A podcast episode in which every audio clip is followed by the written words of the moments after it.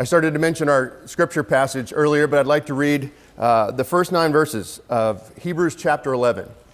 They uh, kind of call that, that chapter 11 of Hebrews the Faith Hall of Fame. So listen to God's word.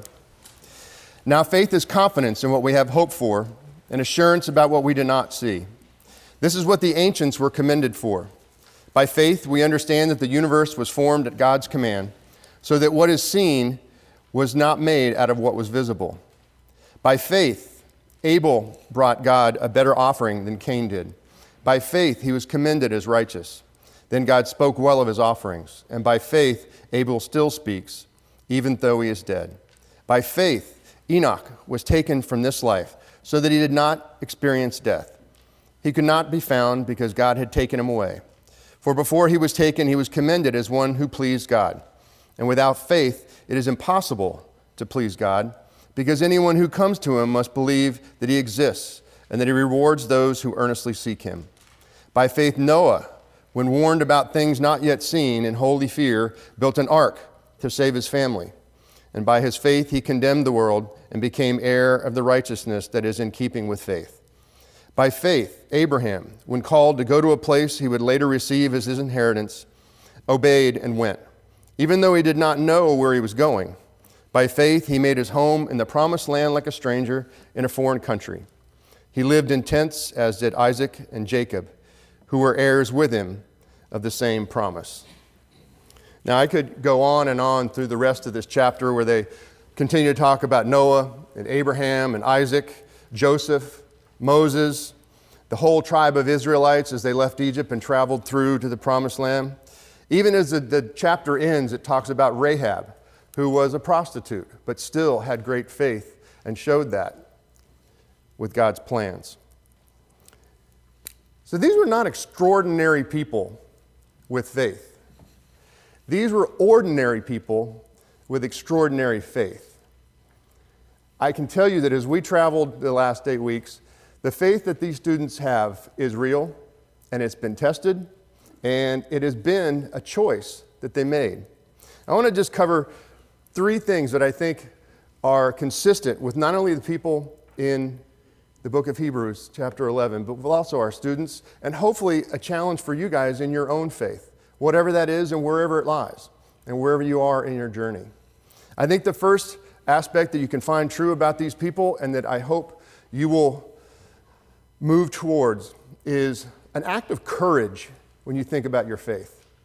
It takes courage to step out and say, Do I really believe this? And if I do, how is it going to affect my life? It's an action. For years, when I lived on the, the East Coast, we would take our students to a camp in Missouri called Camp Barnabas. And it was a camp for kids that are severely physically challenged.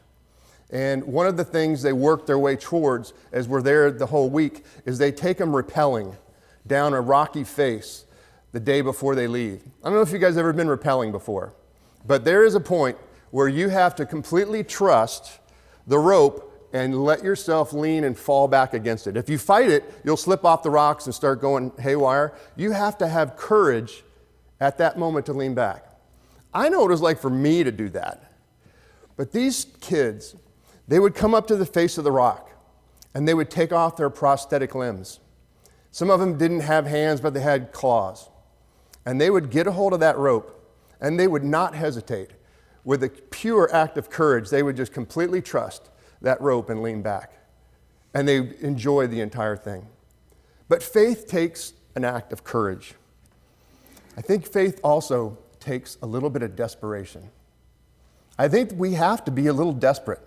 I think that's probably one of the aspects of our faith that we, as first world people that have all of our needs met and most everything of what we want is that we're not as desperate for God as we could be. You know, we've traveled nine different times now to Malawi, Africa, where we have our sister church is Kafida. And I've taken students over there. And you don't have to be in the presence of the people of Malawi, the Christians, and the people of our sister church, and, and in the villages and everywhere else without noticing what incredible faith they have. In fact, in the first 15 minutes of meeting them, they'll ask you about your faith story, and they'll be willing to tell you theirs. And one of the things that I remember is every time they go somewhere, they have choirs that travel around and go to other churches and sings, but they would never think about going anywhere in a car or a van without first going to the church and having the pastor pray for them and pray for safety on their journey. It might even be an extra hour out of the way to get that taken care of before they head on their journey. And then when they return home, they would never think of going home until they went back to the church and asked the pastor to pray for them again and to give thanks for the safety.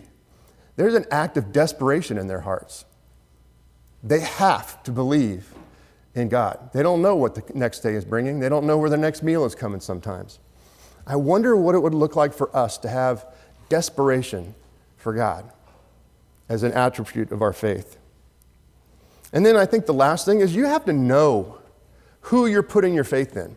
It can't just be an obscure object or entity or the God that you don't know or haven't pursued or haven't gotten to know.